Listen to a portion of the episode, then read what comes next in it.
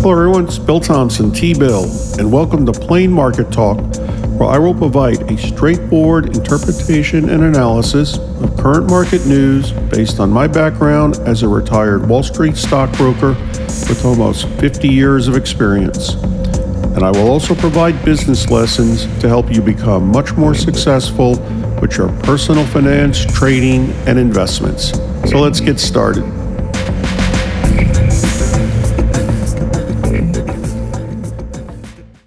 Hey everyone, it's Bill Thompson, T-Bill, and welcome to Plain Market Talk. Today is Tuesday, October nineteenth, twenty twenty-one. Okay, so we're going to talk about today. We have our first cryptocurrency E T F now trading, so I'll explain what that is. Uh, we have some market news we're going to look at. Also, I'm going to talk more about stock order types today, fill or kill orders, immediate or cancel orders, as well as special conditions. Uh, do not reduce, uh, all or none, minimum quantity. And what I'm also going to spend a few minutes talking about today is an event that happened thirty-four years ago today, October nineteenth, nineteen eighty-seven. It was the stock market crash of, of nineteen eighty-seven. Uh, I was actually on the floor of the New York Stock Exchange when it happened, so I'll give you some of my uh, recollections as to what actually went on that day. Okay, so first of all, the markets are up uh, right now. Let's see, it's three twenty-four in the afternoon, so we got a little more than half an hour to go.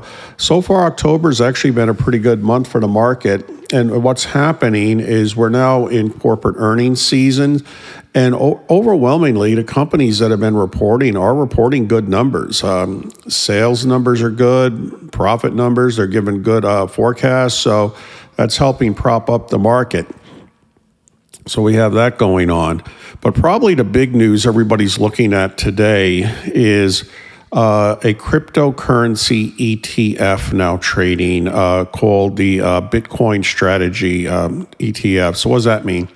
Well, last time I talked about what an E T F is, exchange traded fund. Uh, ba basically, think of it like a mutual fund that you can trade in the middle of a market trading day. A mutual fund's where a whole bunch of investors pool their money together, and then a portfolio manager or managers uh, then invest the money, um, you know, in stocks, bonds, some combination.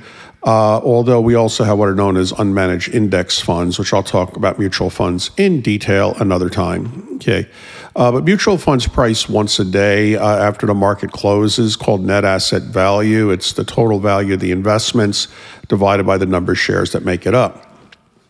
What an exchange-traded fund is, it's basically uh, similar to a mutual fund, except it trades like a stock, which means you can buy and sell it in the middle of a trading day.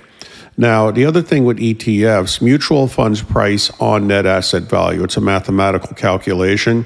However, during upwards moving stock markets, bull markets, uh, E T Fs can actually trade above their underlying net asset value at a premium, and in bear markets, downwards moving markets, at a discount below net asset value. Okay, well, what about what we got going on here today? Okay, so we got this new exchange-traded fund. Uh, it's called the ProShares Bitcoin Strategy E T F. So it's got a long name. All right. Its trading symbol, it trades on NASDAQ, is B I T O, Boy, Ida, Tom, Oscar, B I T O. Okay. Well, what it does, it trades in what are called Bitcoin futures contracts. Now, I mentioned the other day, I'm going to be covering futures over several lessons. I'll talk about everything from agricultural futures, pork bellies, corn futures, wheat, all that stuff, to financial instrument futures contracts, treasury futures, and so forth. Uh, also stock index futures, S and P five hundred index futures contracts, and so forth. All right, that'll be another lesson. All right. I mentioned last time what a futures contract is. Uh, you, you are actually committing to buy or sell something at a future date. Unlike an options contract where you don't have to do it, futures contract, you're committing to do it. Uh, an easy example, if you think you might be up for a promotion at, at, at a job or getting a new job with a big increase in salary, and you see this house you've had your eye on that's for sale, with an options contract, you might ask the owner, can you hold this house at a guaranteed price for me for a month? Um, and in an options contract, you would then maybe, you would pay them for the privilege, maybe one thousand dollars. But if you don't get the promotion, you don't have to do it. It was your option. That, that's basically an options contract. Uh, with a futures contract, you are making a commitment to buy that house on a future date. So that's, that's the difference. But we'll talk about futures. They're highly leveraged. In other words, usually mostly borrowed money. And I'll use the example of that famous movie Trading Places with Eddie Murphy, like what actually happened with that. So, all right, but that'll be another day. All right, so but anyway, what this thing is, markets are looking at this, the first E T F that trades Bitcoins uh, or any cryptocurrency. Okay, it came out at forty dollars a share, I think forty dollars and seven cents earlier today. And it's up some, but it's not going gangbusters. Uh, it looks like the market's taken a somewhat wait-and-see approach with it. Right now, it's at forty-one dollars and forty-three cents a share, up two point two two percent. So it is up some. It looks like today it's been as high as, uh, came out at forty dollars and seven cents. At least that looks like that might have been the opening trade. I think that's what it came out at. Uh, it's been as high as forty-two dollars and fifteen cents, pulled back to forty-one dollars and forty-three cents. All right, so we'll see what goes on with that. However, Bitcoin itself has gotten a big push on this news. So Bitcoin, that, you know, I've talked about cryptocurrencies in the past. By the way, if you are interested in learning more about cryptocurrencies, uh, go back and listen to my session from August third. On that session, I, I talked about, you know, what are cryptocurrencies.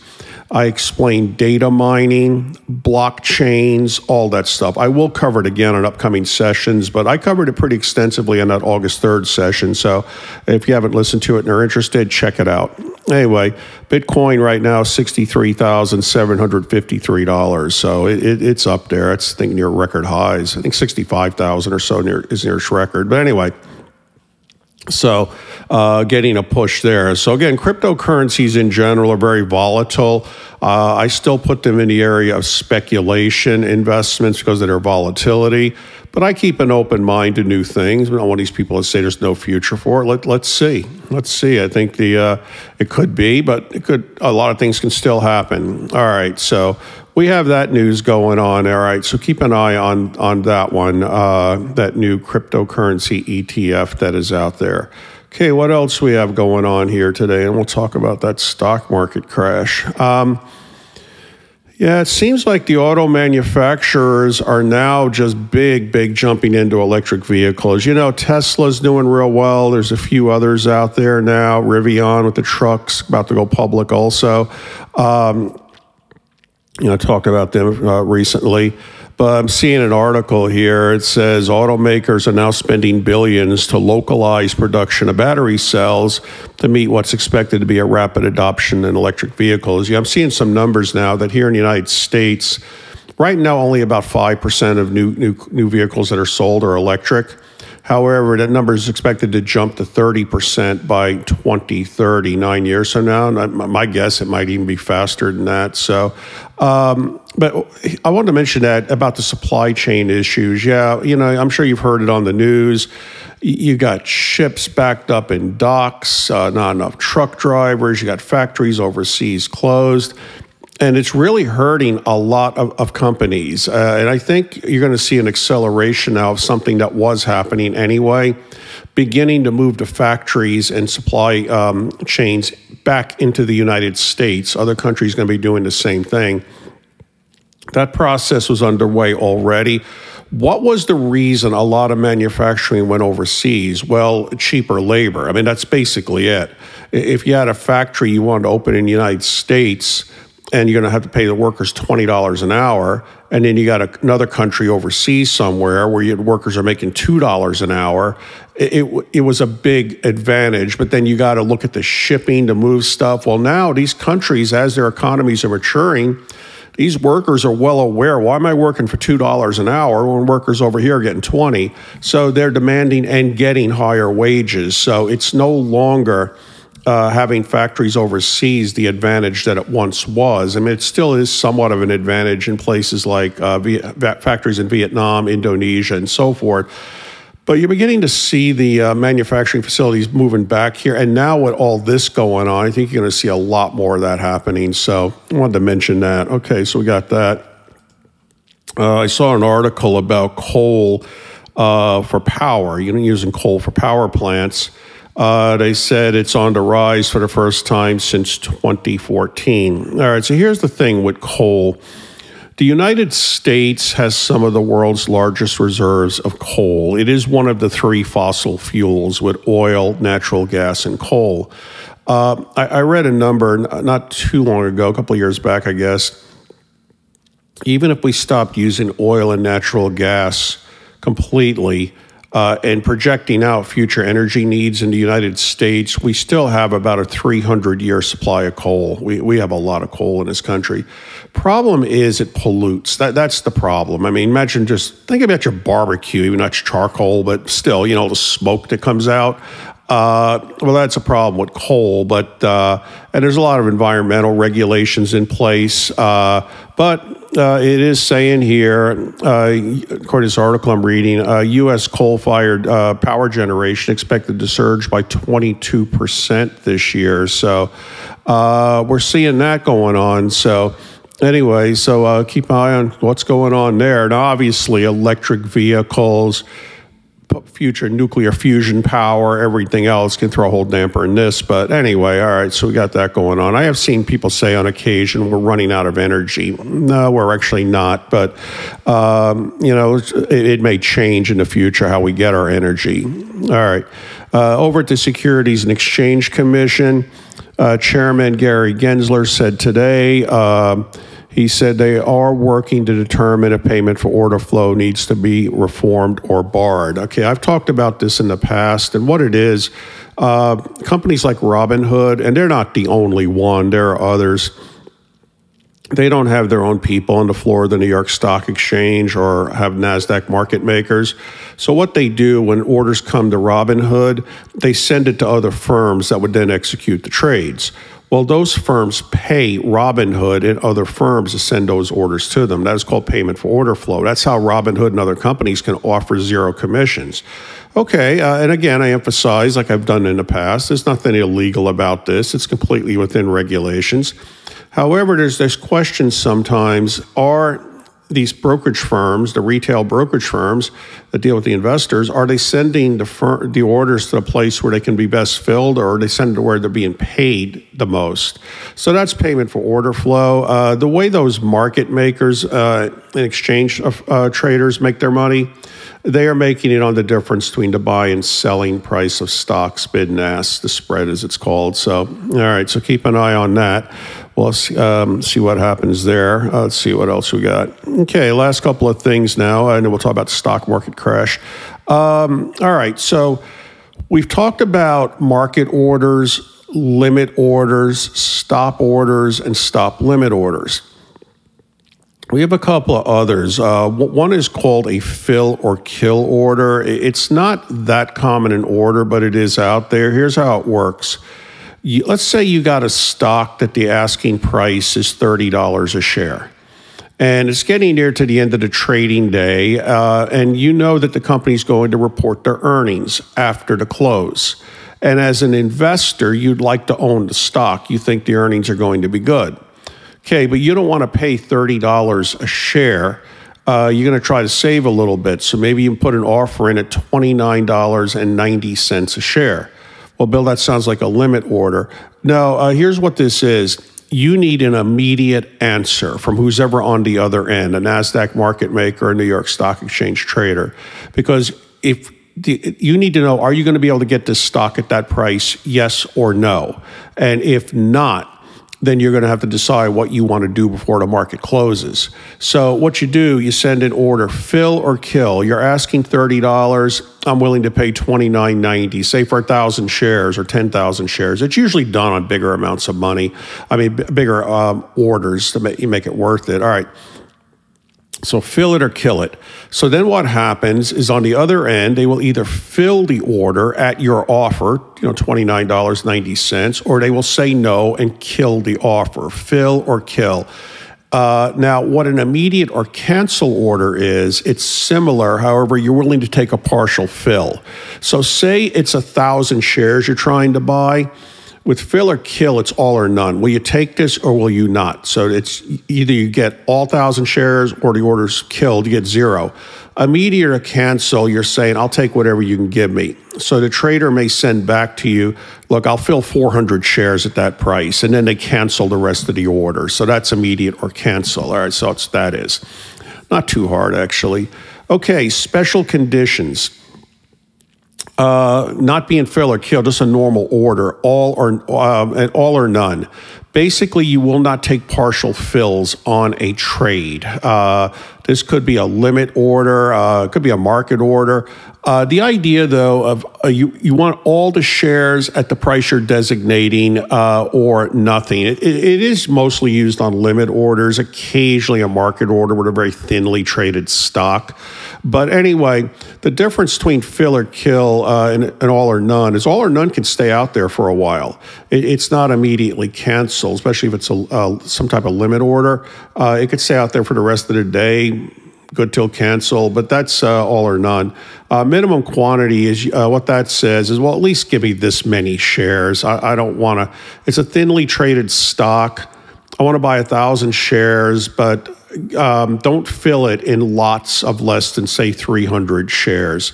Uh, it had to do back in the day with the multiple commissions that brokerage firms would charge on, on filling multiple parts of an order over separate days. Uh, but anyway, that's minimum quantity. And then what do not reduce is, uh, here's what this one is.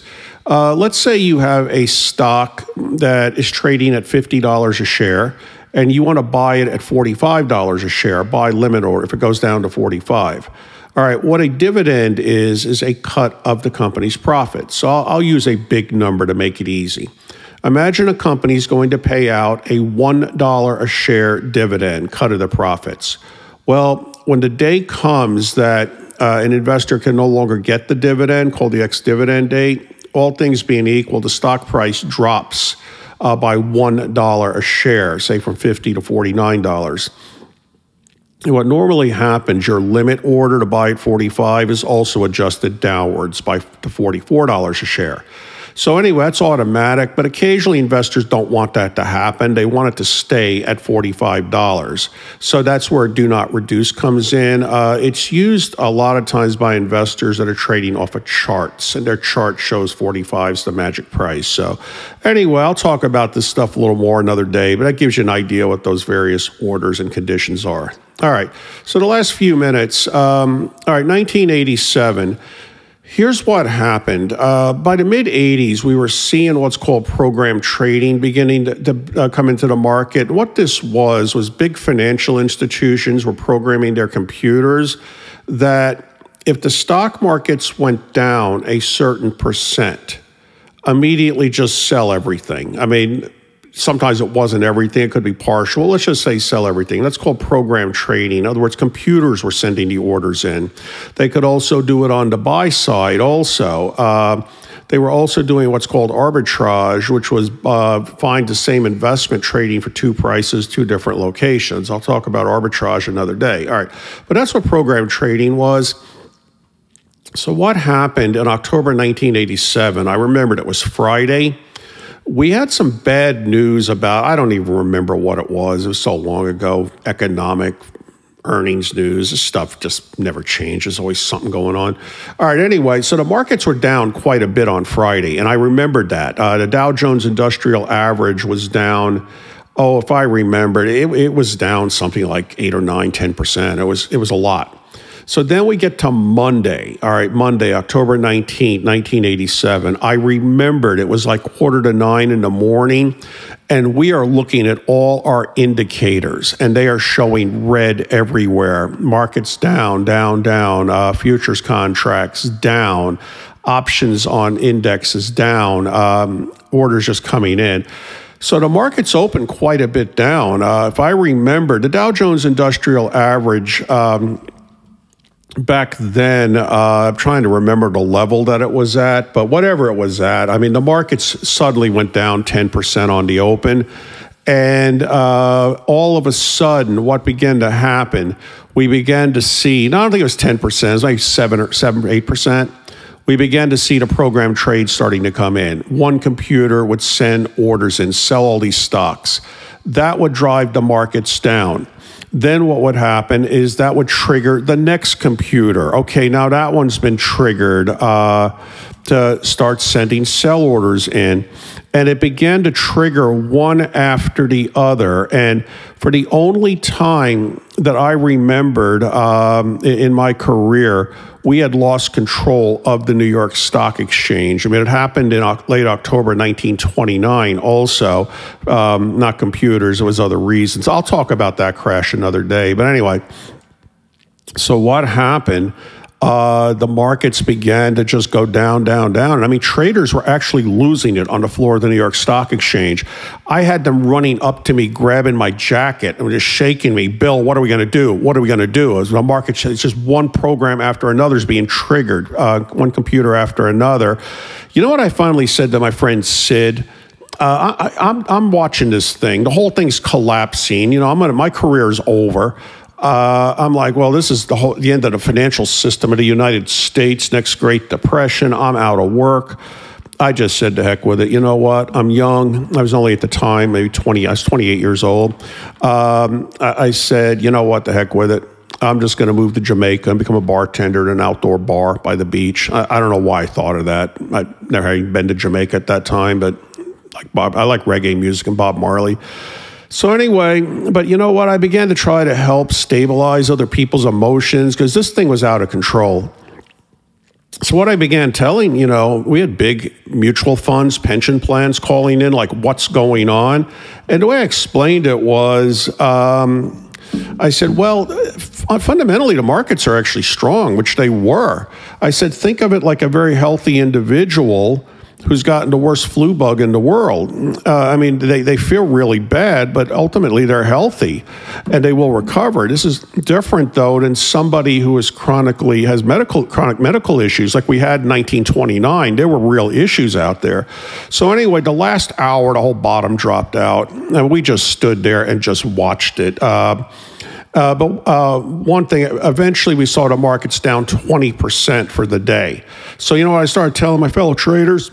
I said, well, because I'm already thinking about learning how to become a bartender at an outdoor bar in Jamaica. I said, well, markets are down twenty percent. We can only have four more days of this because this is Monday. On Friday, the markets will be at zero. And we'll just take the company expense account and I guess party it up all weekend, start looking for work next week, or let's all move to Jamaica. Anyway, uh, they actually said they felt better. But what happened? The uh, Dow Jones Industrial Average dropped five hundred eight points that day. It lost twenty-two point six percent of its value in a single day. The number of shares that traded were six hundred million, which doubled the amount of shares we had ever traded on the New York Stock Exchange. So that's the end of the world, right? No. What happened the next day, Tuesday? The markets were down for the first thirty minutes, and then they stabilized, and the, the buy orders began to pour back in. What happened? Investors began to look at it as a buying opportunity. And although it took a few months, the markets did fully recover. So that is why the stock market crash in nineteen twenty-nine, some of you may have never heard of it. But if you're interested, just Google um, stock market crash nineteen eighty-seven headlines, and you'll, you'll see something. You might even see me in one of the pictures. Uh, anyway, not sure if I'm not there or not, but you could look. Uh, anyway, uh, well, I guess you don't know what I look like if you haven't met me. But anyway, I'm the tall one, six feet, six inches tall. Anyway, uh, but back to our stuff. Um, the uh, But yeah, uh, it, it was a blip. So here's what's happened since then. The difference between the nineteen twenty-nine crash and the nineteen eighty-seven crash, nineteen twenty-nine crash, brokerage firms and banks were the same institution. That crash crashed the banking system. nineteen eighty-seven, they were isolated. And since then, all of these safeguards have been put in place that to this day do limit program trading. And we have what are called trading curbs, where if the market goes down a certain amount, the market's actually automatically closed. So anyway, a little brief uh, overview of what happened thirty-four years ago today.